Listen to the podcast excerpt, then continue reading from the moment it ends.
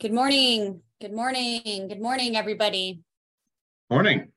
And everybody, you can see this is uh live and not recorded because you can hear the people in my backyard cutting grass right now, so apologize in advance. John, Scott, nice to see you back. Hey, everybody. So I'm getting uh, my camera going. Okay, James, welcome. We'll get going here in a minute. John, it looks nicer where you're at. Oh, actually, we have the sun poking out here now too. Oh, well, this is definitely, I think, 2016 background of Atlanta. So, Yeah, the, the buildings have changed quite a bit. yeah, exactly. I, I took this picture from the 17th Street Bridge uh, at Atlantic Station. Yeah. yep. Yeah. I was amazed actually, uh, you know, I, I don't go through Atlanta a lot. Live for those that are on the call. I, I'm just north Atlanta, but I was amazed actually going to the airport not long ago. I guess I just don't pay attention. All of the cranes and construction downtown right now. You know, um, I was Yeah. surprised. So It's like a constant state for the past decade to me, just Yeah. going anywhere in Atlanta. yeah, yeah, That and now Nashville, yeah. crazy. yeah. Yeah. Where my my middle one is headed to study architecture. So let's go ahead and jump in. So for those that have been back uh, multiple sessions with us, first of all, welcome back. Uh, you know, great to great to have you and see the see the faces again. And for those that are are, are new, also welcome. But uh, for those that um, have been here in the previous two sessions, apologize in advance. The first two to three minutes of me speaking, it's going to be a repeat. so, right. So you're going to hear the same things, but then all of Ken Murray's stuff and all the value add is going to be brand new. So just just uh, just bear with us, if you will. So uh, we're excited today. This is uh, Grow Your Business During Uncertain Times. This is the third part of our series, uh, sponsored by the Shift Spot. Uh, once again, this is not buildable content. Um, you know, these are every session is new and unique, and uh, we please encourage you to invite you know friends to this and colleagues, etc. This is targeted to business owners and CEOs. However, so keep that in mind. Uh, Ken, if you can go to slide two, please. All right, a little bit about me. I won't read the slide, I'll let you do that. But over the past decade, I've been operating, I, I use this term because I think a lot, it resonates with a lot, but I've been operating more as a hired gun or fractional COO. I've worked with companies of pre-revenue up to you know 50 million in revenue. One, Recording in progress. whoops, one sort of an outlier of 250 million across a variety of industries, right? From software to services to legal to CPA firms and a lot of even what I call chaos industry firms, right? Chaos industries are construction, HVAC, uh, landscaping, things of that nature. These are companies that are exploding generally from a growth perspective, cash flow perspective, but regardless of where they're at, they still get to certain thresholds and they're still struggling to run around with like chickens with their heads cut off because they haven't put some of the basic foundational things in place, such as the right people in the right seat, systems and processes and things of that nature.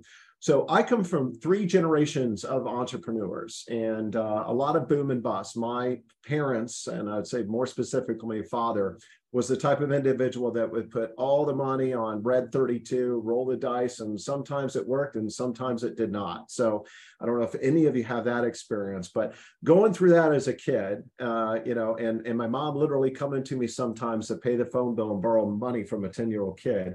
I knew that I wanted to go out in corporate America and I wanted to learn from some of the biggest and the best and the brightest before I actually go do my own thing. So, and then over the past eight years, I've been taking that big company experience and apply it to smaller businesses to help them get greater results, if you will. So, you can go to the next slide, please, Ken. All right, so the shift spot was created to help business owners and CEOs take back control of both their business and their lives. Uh, my partner and I, uh, soon to be wife, which is Winter. Uh, Winter, please say hi or wave, wave, wave your hand if you could. Uh, we both saw common themes and experiences in working with business owners, and we wanted to help them create a shift in how they worked in their business and in their lives and get more in balance. And thus, we created an exclusive community built just for CEOs and business owners. So, our mission in May is purely for the benefit of CEOs and business owners, and it's all around marketing. So, Ken, if you can go to the next slide, please. Now, as I had stated, uh, the previous events, this is not going to be a sales pitch. We are going to talk a little bit about this the shift spot. All the rest uh, is going to be value add content that you can take back to your companies. But at the shift spot, we're all about helping you get balance back. And we focus on these core areas, such as finance, sales, marketing, people, leadership. And uh, you can find out more about us. Uh, go to our site at www.theshiftspot, please. And Ken, the final slide. Or next slide, please. All right. So today we're going to talk about how to drive business and, and create business during uncertain times, and specifically uh, talk about the growth gears. And I'm excited today to have a friend and colleague of mine, uh, Ken Murray. And actually, might as well go to the next slide if you could, please. Ken Murray is a fractional CMO. Uh, he's got a long history of experience, 25 plus. I went ahead and rounded up, Ken. I don't know what your exact math is, but uh, I went ahead and rounded up and shared my age. But uh, Ken, uh, has, for the past couple years, has been operating as a fractional CMO in mid-market accounts. He's an avid cyclist, downhill skier, cross country, uh, biking. He bikes a lot, and he also plays the banjo. So I'd love to hear him play.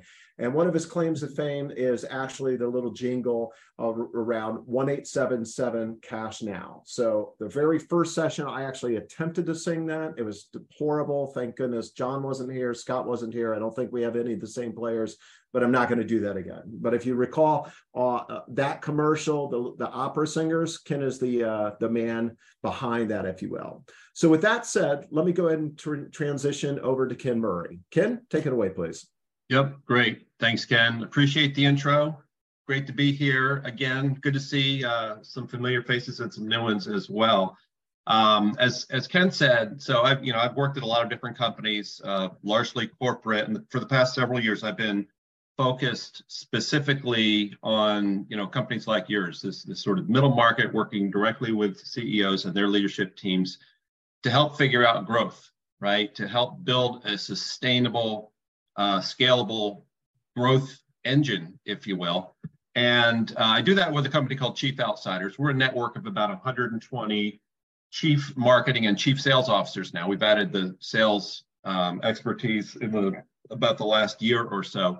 Um, and, and that's all we do.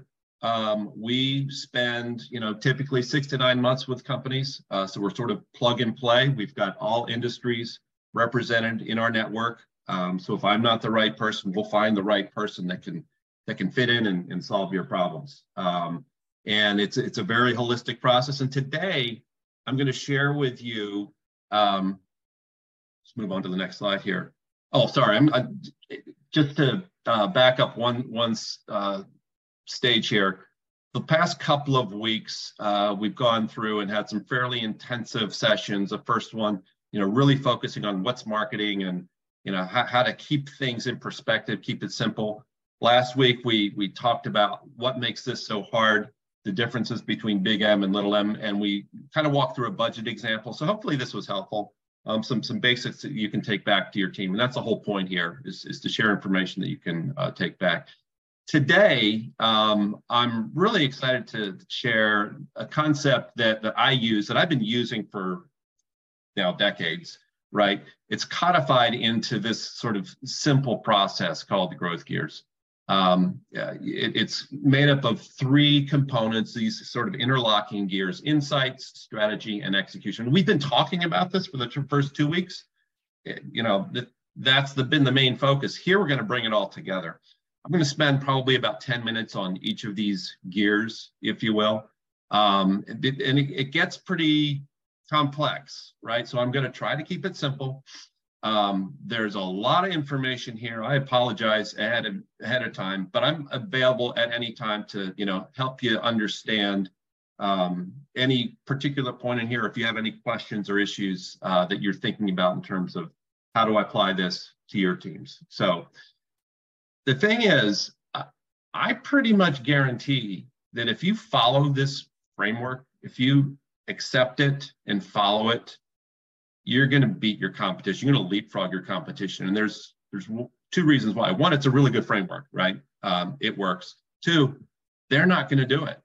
They're not going to take the time and effort and energy it takes because it, it does take some time. I mean, there, this is a commitment and an investment. You'll hear me say that time and time again. Marketing is an investment, it is not an expense, right? Um, but if you do that, I'm pretty sure that you will be able to leapfrog your competition in any service or marketplace. So let's move on. All right. Oh, and just for a reminder, th this little uh, icon will be up in the right, upper right for in each slide, just to keep pace. If you have, have a question, I need to go back to what was in Insights, it, it'll always be there. All right. So here's the number one thing, and you've heard me say this for the past few weeks. You got to be inquisitive, right? As you're thinking about the first gear, insights, and the specific focus on customers, you've got to ask a lot of questions of your customers, the right questions, um, but you have to be very inquisitive. And it's questions about them, right? So what drives their economic engine, right? So think about how how do you fit into their business, right? How important are you? Can I affect their profitability? You're starting to think about problem solving here and how how I plug in. Um, what problems do they have that I might be able to solve? This is probably the most critical one as you think about engaging in a new relationship. You know, they've got because they've got issues. They're not so concerned about your product or your service, they may not even be interested in it. They're interested in solving a problem. Yeah, just real quick, let me add, I, I didn't say at the beginning, I, I have the past couple of sessions. We do want this to be interactive. Uh, some of the previous sessions have been very interactive.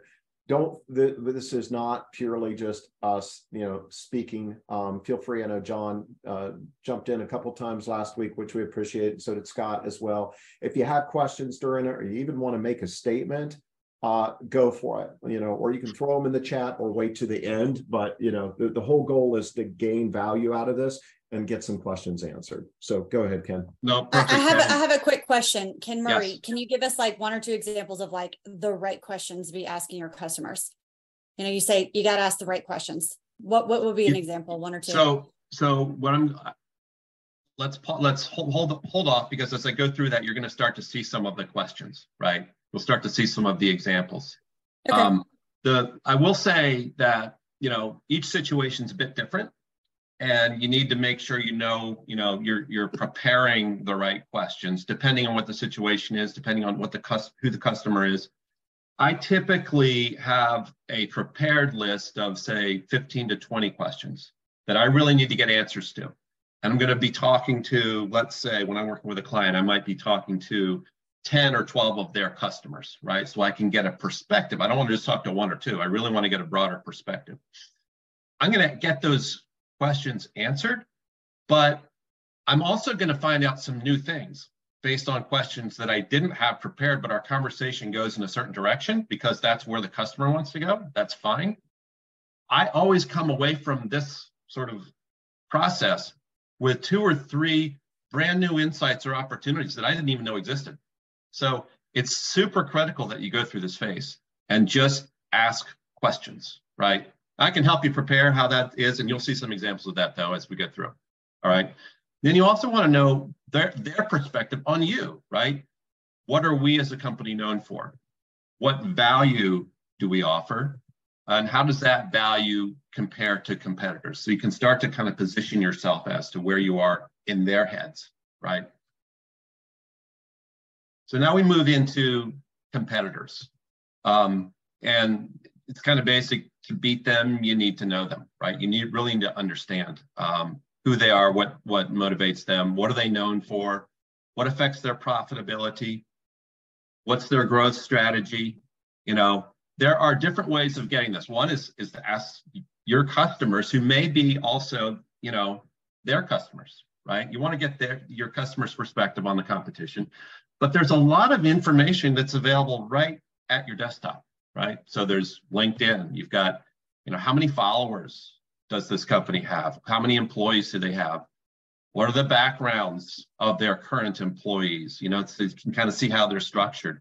What positions are they hiring for? Like, are they in, are they in a growth mode? Do they, you see a whole bunch of new positions or not? Right. So it gets gets perspective. And then the other thing is going right to their website. You know, what what are their what's their mission statement? What are their vision and values? You know, customer testimonials. Typically, they're only going to put good customer testimonials up there, but it still could be interesting. You can see sometimes uh, some folks show a list of their customers. Um, there's other tools like um, usertesting.com, which is a very inexpensive tool to use where you can plug in your website and those like two or three others to see how they compare from a usability standpoint. Um, and then you can look at a, a tool called uh, that I use um, very frequently. It's called SEMrush, and it gives you very specific information on website traffic, on keywords that they're ranking for, how they're getting business, where the traffic is coming from. Super, super effective ways to get intelligence about your about your competition. And there, there's a lot more. There's a lot of paid information that you can use, um, IBIS reports, D&B, et cetera, if you really want to get to know. But the point is to get some information about your competition. I think this is a really interesting thing to an exercise to go through is put yourself in the competitor's shoes. Like if I were the competitor, and you got to do this objectively, right? But what would my marketing plan be? how would I structure this to sell their product and service and based on their vision and values? How would I approach the marketplace? How would I shift my messaging? And it can give you some ideas as to, hey, what might be working for them and how might it work for me? Is it relevant? Um, how would I create different partnerships? You know, am I getting some information about them as I'm thinking about them? And I think the most important thing here is what would I, if I were my competitor, what would I be doing to beat me? This is a super cool exercise to go through. You know, you have to really think about my strengths, my weaknesses, what am I going to attack? And it allows you to prepare for that inevitable. You know, someone is out there trying to beat you. So, what would I do to beat myself, and how do I fend off against that? Any questions or, or thoughts before I move on? To, like I said, there's a lot, so I'm going to power through it as much as I can. No? Okay, cool. Okay, I cannot see. Winter, what does the title say? I can't read it because it's my thing's in the way. Says Insights Company. Okay, yeah. So we went to from competitors. Now you're now we're going to take gear one. We're in gear yep. one. We're still in gear one. Last bullet in gear one. Um, this is about the inward look, right? And again, you have to be honest, right? If you're not honest with yourself, this this is just not going to work. Um, thinking about what are we uniquely good at? Like what's what makes us stand out from anybody else? If you can't come up with something, then then that's a problem, right? You got to be uniquely good at something, right? So figure out what that is. Uh, what are the factors that that impact us, whether they're internal or external? what are the biggest factors affecting our costs, right? So it allows you to kind of think about, I mean, at the end of the day, it's about economics, right? If you can't make a profit, it's going to be pretty hard to exist unless you have some great big benefactor out there, although you know, some technology companies have never made money, but that's another story. Um, who are our most profitable customers? You'd be amazed at how many companies don't know this they just don't have a clue because they haven't done the hard work. They haven't looked at the data and they have some assumptions, and those assumptions are frequently wrong. And similarly, who are our least profitable customers? And how do I make some change there? And we remember uh, in our first session, as we talked about segmentation.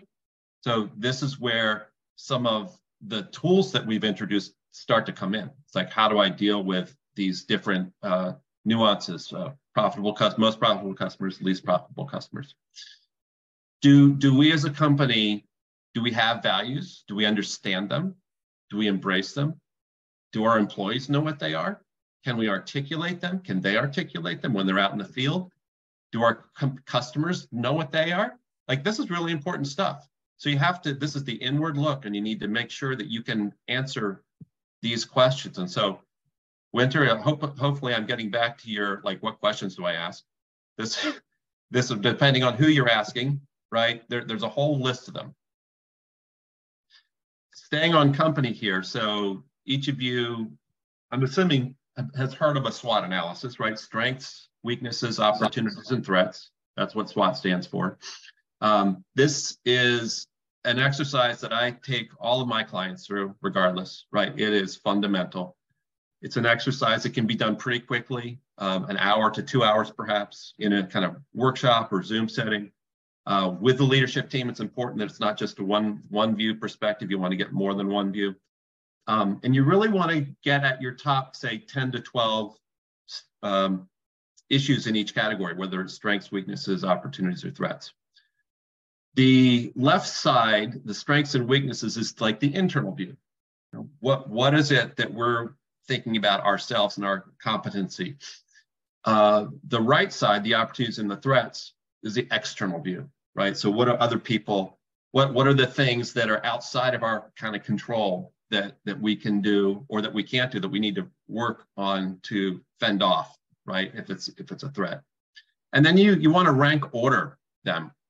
This is an example of a client I have in uh, in Florida. It's a technology company, and we went through this exercise and you know they realized from a strengths perspective that their largest strength was a global delivery model. They have you know they've got tech people in the us in argentina and in uh, pakistan.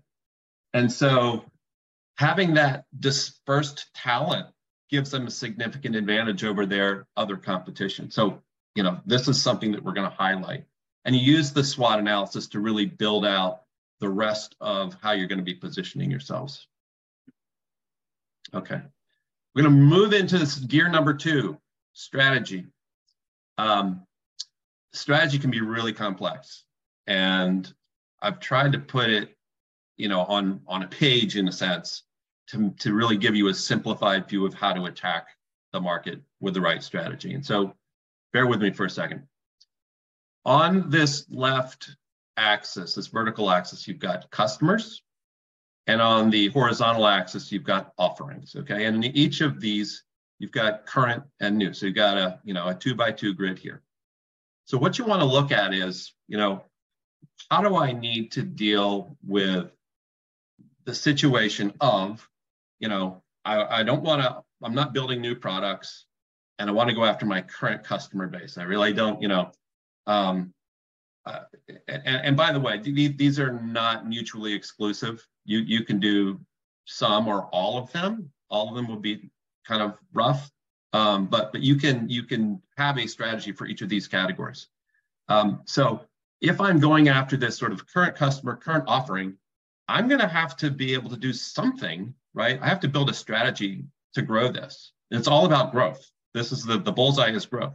So I'm going to have to differentiate myself from the competitors, I'm going to have to take my existing products and services and improve them, whether it's improved packaging, improved function, whatever. Then you start to think about, well, okay, I actually want to get new customers. So I'm not planning on changing uh, my products and services. I might improve them, but I really need new customers. Let's say I'm serving, I'm a software company and I'm serving um, the healthcare marketplace. And I've kind of penetrated that and I'm like, I'm getting tired of that. It's not as profitable. What other markets could I enter? Maybe financial services, maybe insurance, maybe some other category. This is a new segment. How am I going to do that?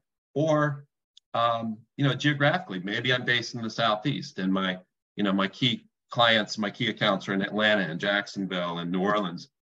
But I have an opportunity in the Midwest. You know, I, I have, uh, you know, a, a buddy in Milwaukee who has friends and Chicago and so, so, forth and so on. So I can expand geographically. So each of these boxes represents an opportunity for building a strategy, right, to attack and grow.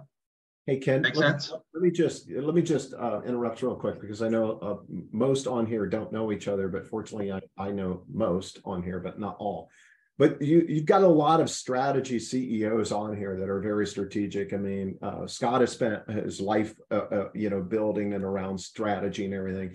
John is all about strategy at Logic LogicSpree. I mean, Mike O'Neill, correct me if I'm wrong, but you just got done executing a two-day strategy uh, program actually last week. Uh, Gary, looking you up on on LinkedIn, I know you communicated with Winter, but a lot of strategy from your perspective and Mark's as well and everything. So, you know, I'd like to hear others' thoughts on on some of these things or questions or everything because you know one of the uh, one of the good great things about the the shift spot is bringing folks around the table that actually have these strategic minds and different approaches and perspective as well. So I'm I'm curious, you know, uh, uh the rest of you, how you feel, what your questions might be, and thoughts on this from a strategy perspective purely.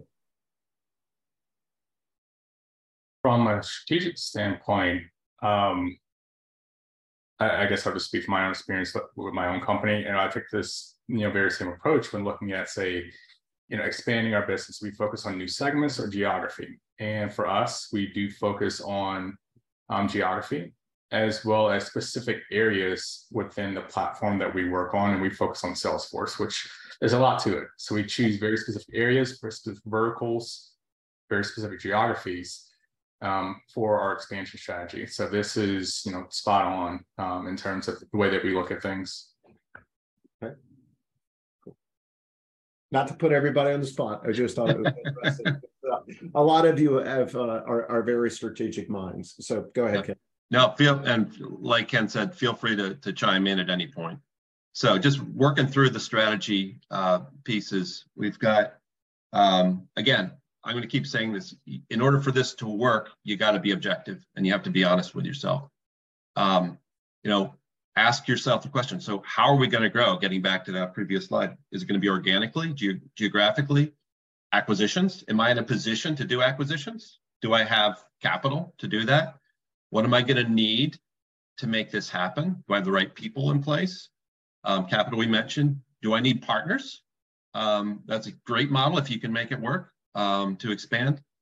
And, and how does it reflect what we've learned already about our customers, competitors, ourselves in the insights piece, right?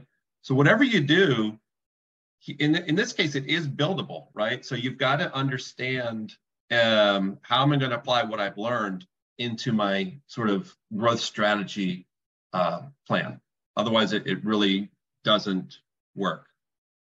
Okay, now diving into offerings super critical. You got to make sure that whatever you're doing is aligning with the needs of the marketplace. Today, obviously, but you have to be a little bit of a visionary. You got to know what's happening.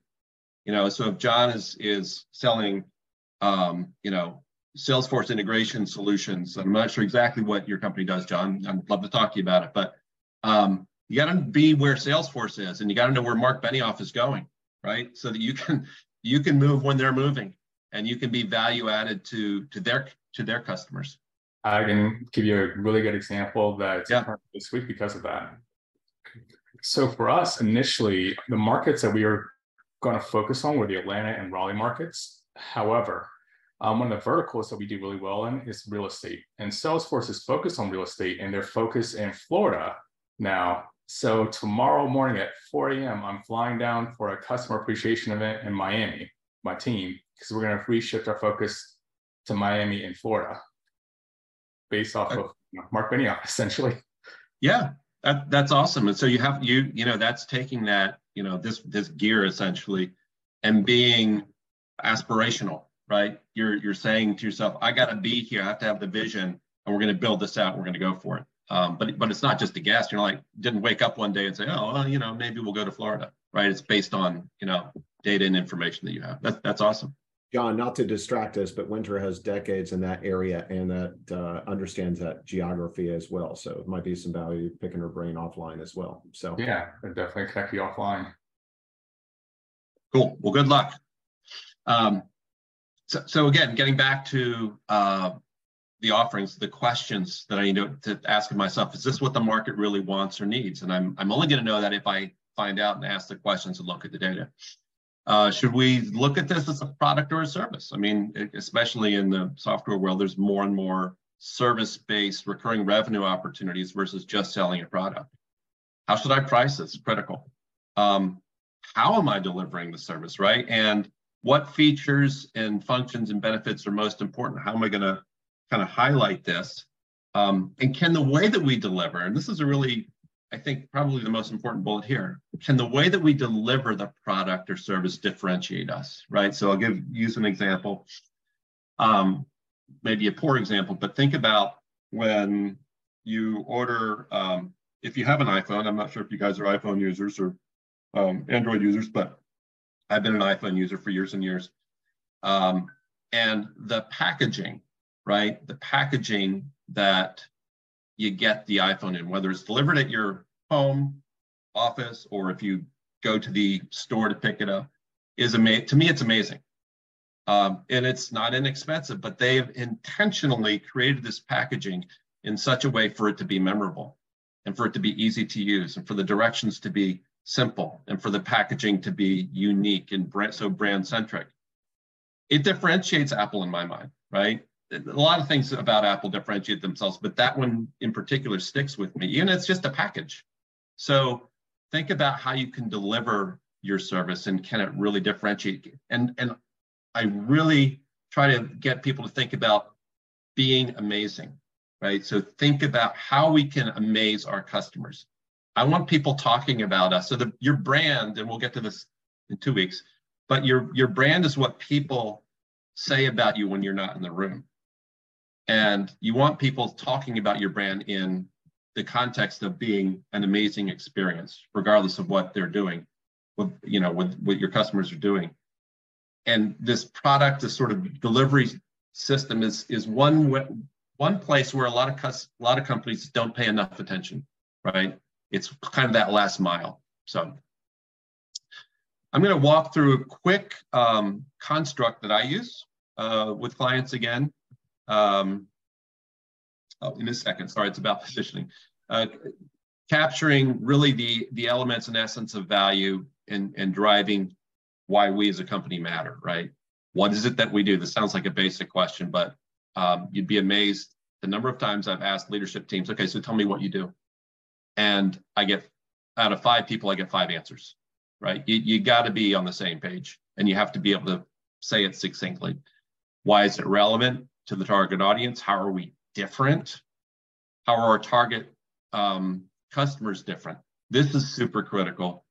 Real quick example.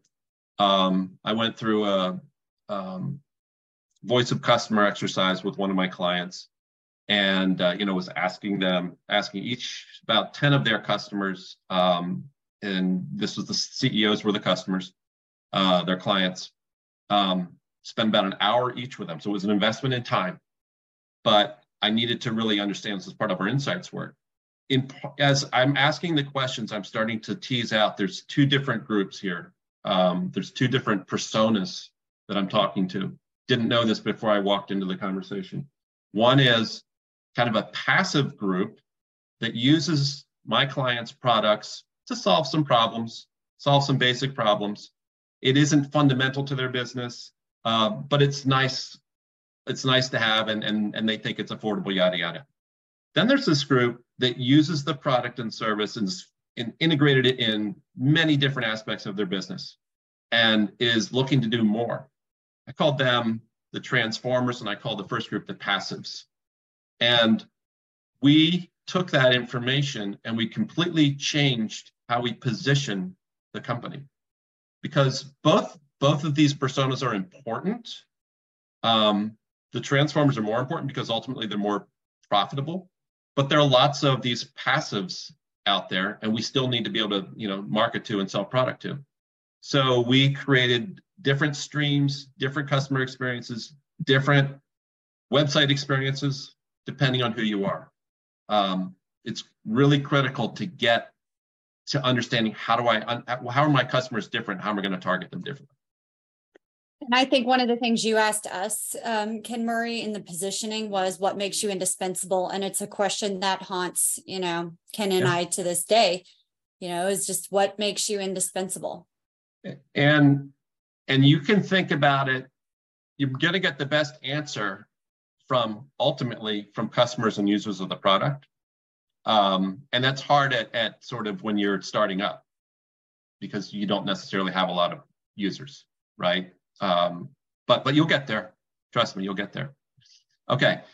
Here's another construct that I use. So we use SWOT. We use this thing called brand house. And the ultimate idea is so you can see it kind of looks like a house. Step back. Um, you want to get to a positioning statement. Um, super critical. It's got to be succinct. It's one sentence. It, it really tells the element of who you are.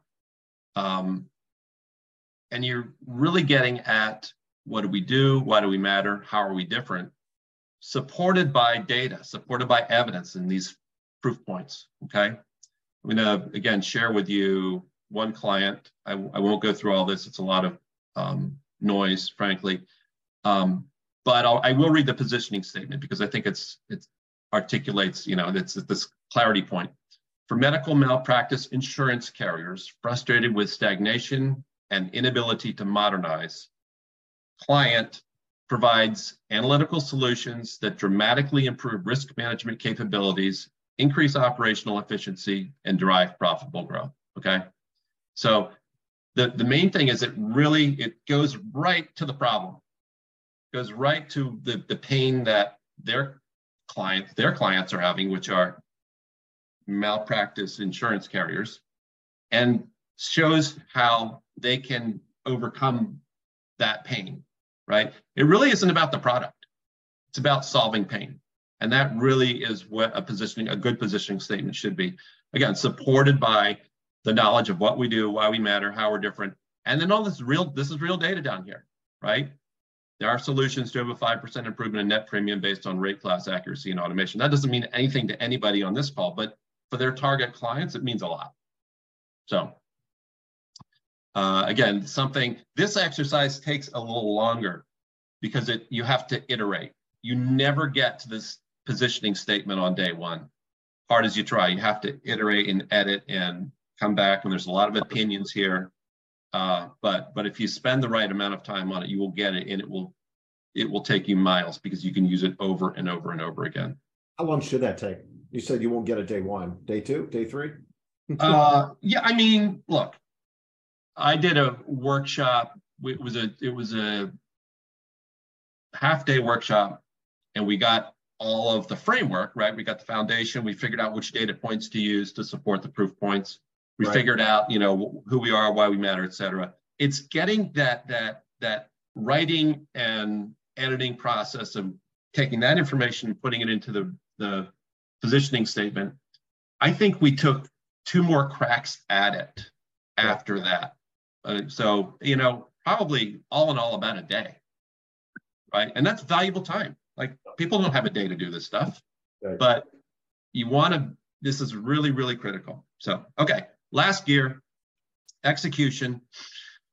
Uh, we're going to dive into resources first. So you need uh, you need money or capital, you need people, and you need technology. In this case, it's I'm using marketing technology because I'm a marketing guy. Um, but these are fundamental and you could come up with some other ideas uh, some other thoughts but but these are these are the main three right? So let's look. Got to understand in order for this to work in order for you to really understand your resources and have the right amount of resources you have to understand the commitment that's necessary to achieve your dreams. Again commitment investment um, if you're not committed it's going to be very difficult to get there. And just what level of investment do i need? Yeah ken real quick. Mark and Scott had to drop. Samit, you're welcome. Uh, glad you, glad you could to. Uh, for anyone that you know had to jump in later or has to leave early, don't worry. We're going to send this full recording out, so you'll get everything. You won't miss a beat. But go ahead, Ken. Yep. So, what level of investment will I need? What people or skills am I going to need to make this work? What technology will I need? This is a um, getting into the tactics piece of strategy. Um, this is a typical marketing and sales funnel, right? You've probably seen something like this. If not, I can kind of walk through it. Um, and by the way, there, there's nothing linear about a customer journey and this is what this kind of reflects is this oh I, you know i'm made aware of the brand and now i'm going to go educate myself on the website and do some research and evaluate and you know justify that research and purchase and then go on through it. It, it never happens this way right? I mean there, there's a lot of back and forth and if you think about the sales process you know who's reaching out to me? Am i getting an email what type of research am i doing how am I made aware of the brand? So it's kind of all over the place. However, you need to identify these stages so that you can understand and start developing tactics so that I can, how am I going to make people aware of my brand? Um, when they're made aware, what, what do they really want to do? Most people want to learn. Most people don't want to just go and buy, right? I need to, to learn. So how am I going to educate them? Um, how am I going to show them that they might have a problem? What resources am I going to provide? Is it going to be a website? Is it going to be webinar like this? Is it going to be um, you know, sales collateral, what, whatever it is, right? Do I have their email address? Can I send them something? Um, how do I get them to really justify? Do I give a, a demo?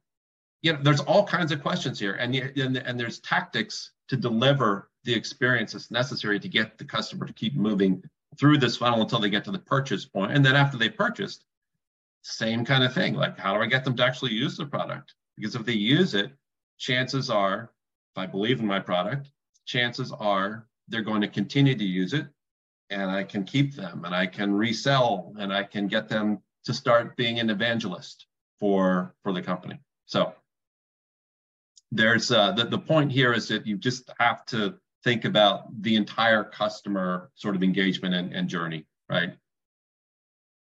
Along with that is measurement, right? Metrics. I, I love this quote. Uh, it's from uh, William Thomson Kelvin, who's a British physicist. If you've heard of Kelvin units, it's a scientific measure of absolute temperature. So absolute precision. And he said, what's not defined cannot be measured. What's not measured cannot be improved. I'm a total advocate on, of this. It's not perfection. Like when you're building measurements, you know, it's hard to get perfect. But if you don't define it, you can't measure it. And if you're not measuring it, there's no way you can improve it because you don't know what where it is. So think about that. I try to think about that at every aspect.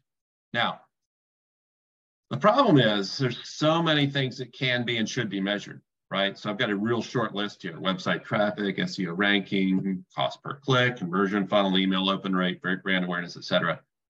Uh, I could add 100 more easily. Um, and they're all important. They all should be measured. They all should be tracked.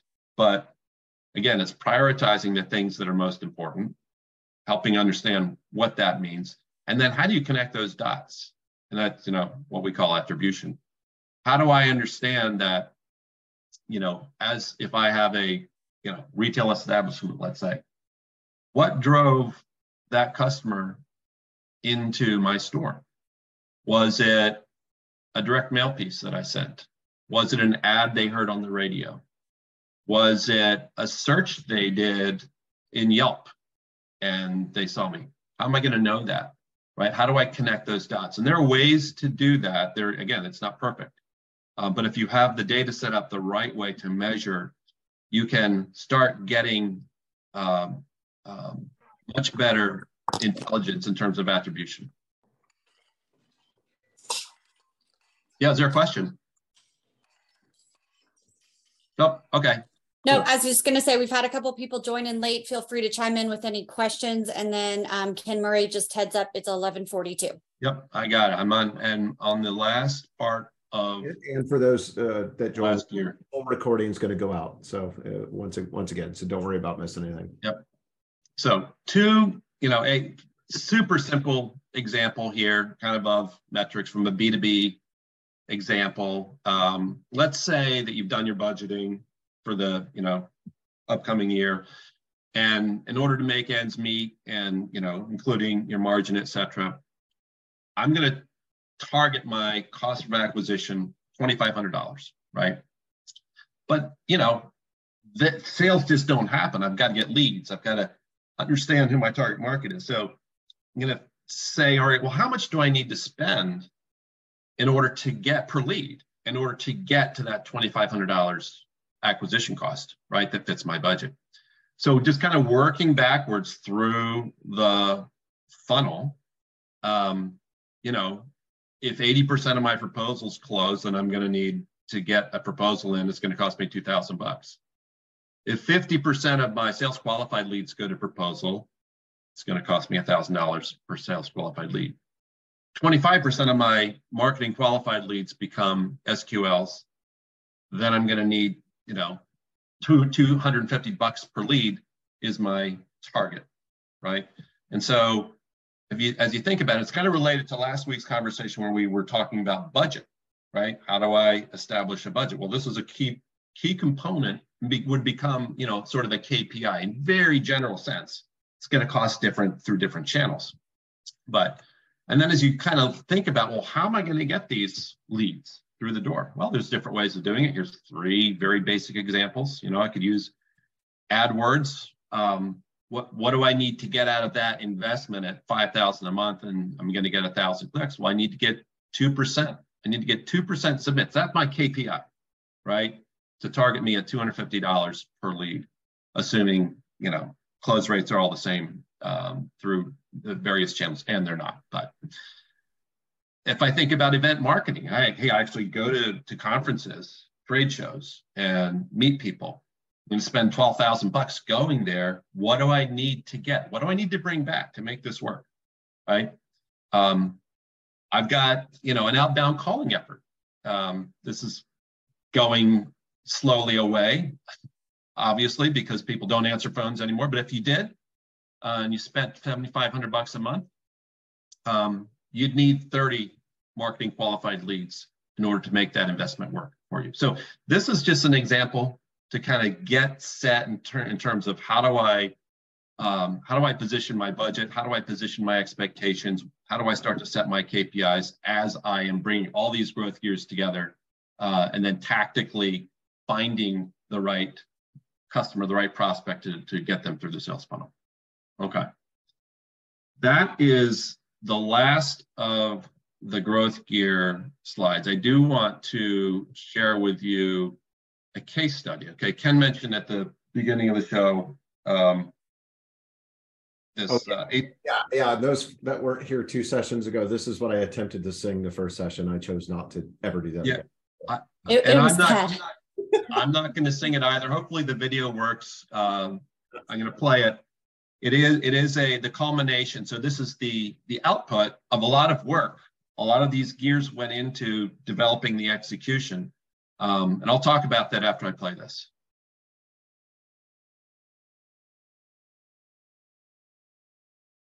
Well, it looks like I'm going to have to sing again. Please don't. All right, it's not playing. So it's not playing the sound. But I'm sure everybody knows this commercial. oh, it's not playing the sound. Okay. Oh, you just you hear it, huh? Because we I don't. can hear it. Okay, yes, we do not. So you might as well close it out. It uh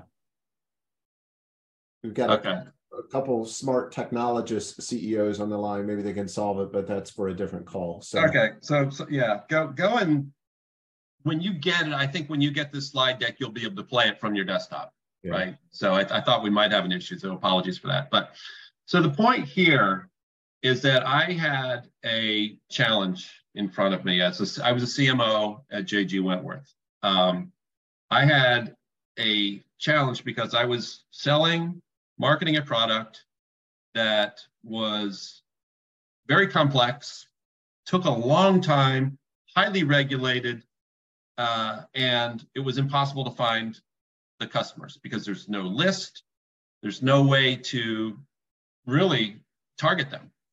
Um, so what I needed to do, I needed to go through my growth gears. I didn't call it growth gears back then, but ultimately that's what it is.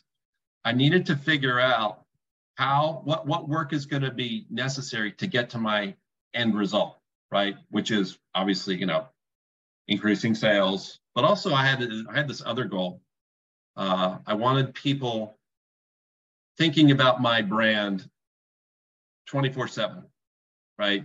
Thinking about maybe even singing about my brand in the shower uh, in the morning as they're getting ready for work.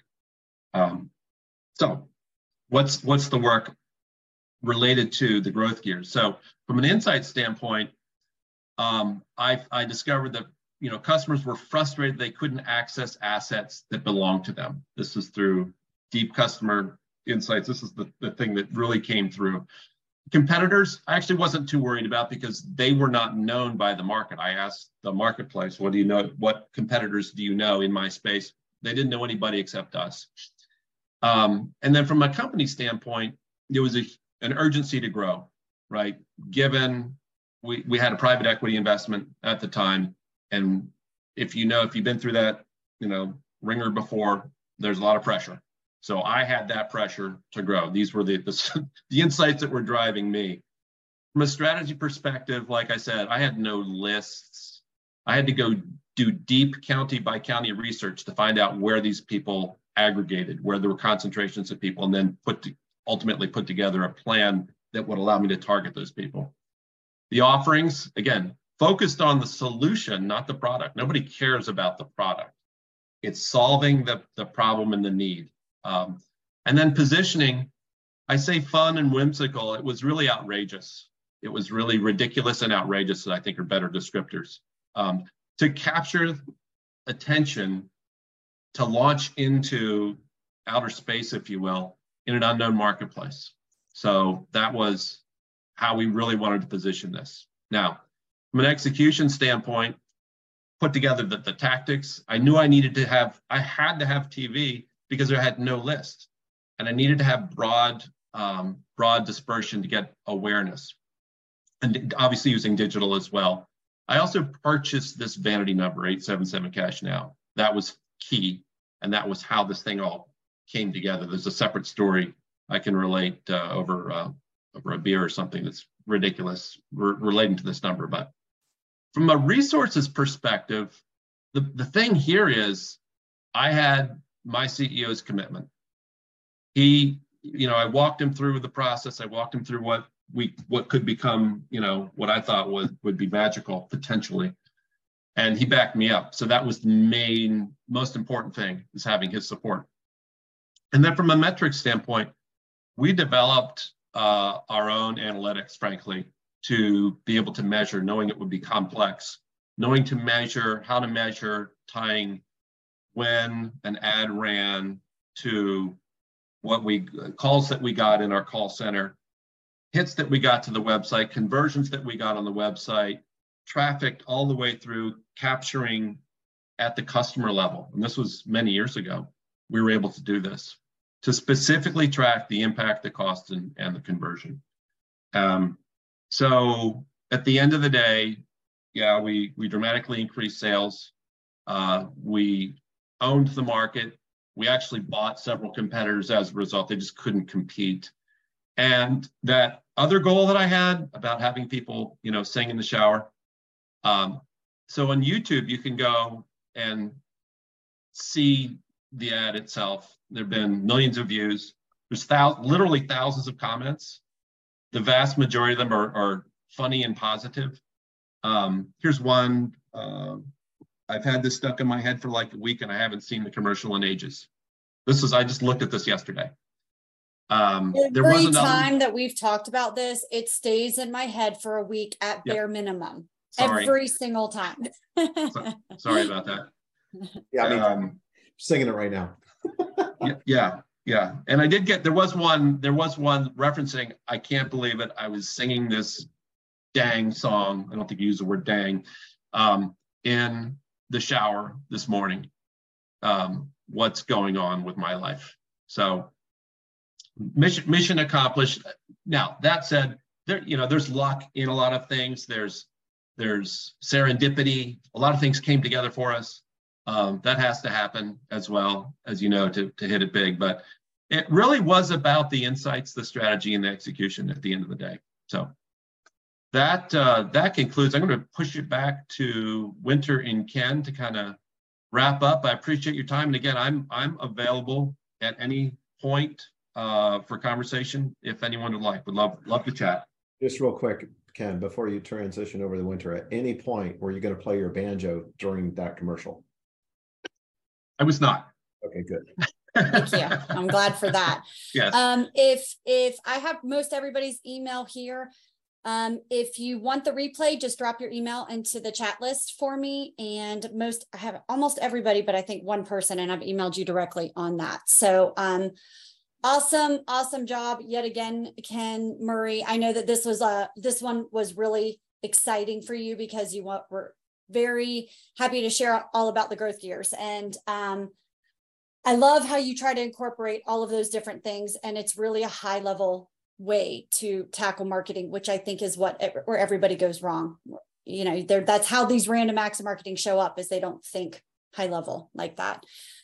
So, um, as we talked about, Ken Murray is an example of an expert that we bring into the shift spot. We have um, three sets of events, over 144 events a year. And this expert coaching section, section, section down here in the right hand corner, that is the one that Ken Murray is doing for us for the month of May. We're calling it Marketing May.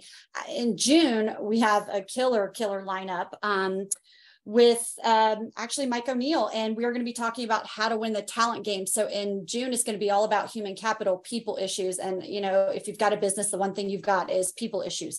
So we change what the theme of the month is going to be, and it's around the six sections that we see business owners tend to struggle with.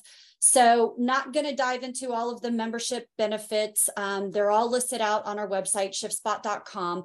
But we we basically just go into figuring out what your biggest business issue is, giving you support around that. We bring in, we, you know, we've learned that with CEOs, they are um, there's never one coach that can coach them on all the different phases of their journey. So we kind of put them all into one pot for you and give you access to them. So you can participate as much or as little as you feel you need. If you think you've got, you know, people nailed and you want to be a better leader, well, you can come to the leadership month. Um, if you feel like you need to dive into everything, you can do that. And we also record and have these things available on your time because the one thing that a CEO doesn't have is a ton of time to uh, make it work on our schedules. So we make it easy for you to have access to that. So with all that being said, we're going to continue with our free marketing May. This is the first time we've ever opened our doors to the public. Um, we've had a huge response. People have really been loving it. Next week, go ahead and go to the next slide, Ken Murray. Next week, May 24th, it's our fourth event. There's only two left um, out of this five part series, and it's all about how to thrive in the digital era. So the he's going to be talking. Uh, Ken Murray again is going to be talking about the the single set um, skill set that's more important, more powerful than AI. And I think um, I think it's going to surprise you what it is. So um, thanks everybody for turning out. If there's any questions for Ken Murray, for Ken Paskins or I, I mean, chime on in.